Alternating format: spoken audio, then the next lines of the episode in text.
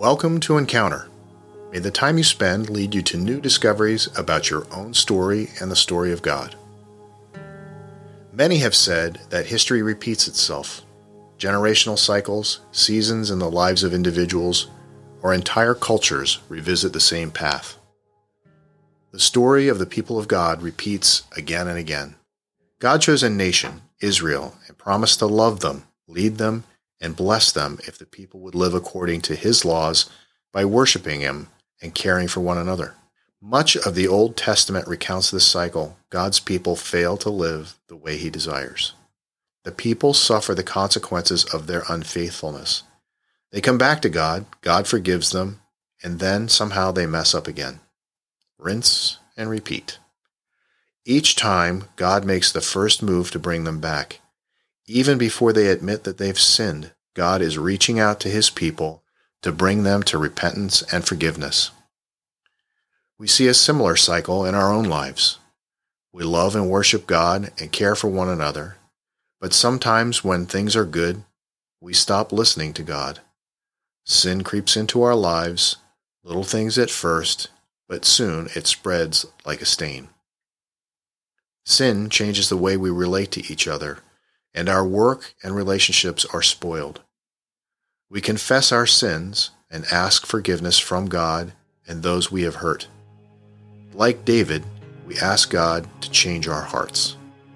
Then our relationships with God and others are restored. When is a time you have turned away from God and sin has crept in? What did it take for you to return to God? Or did you? If you feel far from God today, what might it require of you to surrender to Him and receive God's grace and love? Now let's turn the tables. Jesus tells us to forgive others who have hurt us. In fact, Jesus' first words from the cross were, Father, forgive them, they don't know what they're doing. Jesus' biographer, Matthew, wrote down some parables Jesus told about relationships and forgiveness.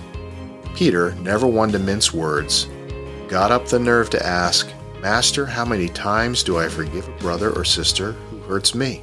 Seven? Jesus replied, Seven? Hardly. Try seventy times seven. You may believe that forgiveness means forgetting, or approving, or pretending not to be hurt. That's not true. An unhealthy relationship doesn't necessarily pick up right where it left off. When we have been hurt, God meets us in our pain.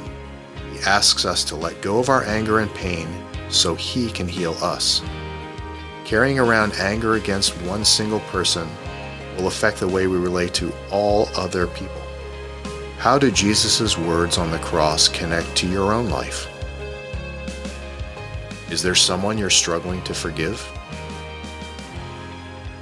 Perhaps today your first step is simply admitting to God how difficult it is to forgive and asking God to give you the wisdom and strength to take the next step. Or maybe now is the time to release it all. Spend some time today in reflection on the theme of forgiveness in your own life. We'll join together again next Monday for our final week of Lent together.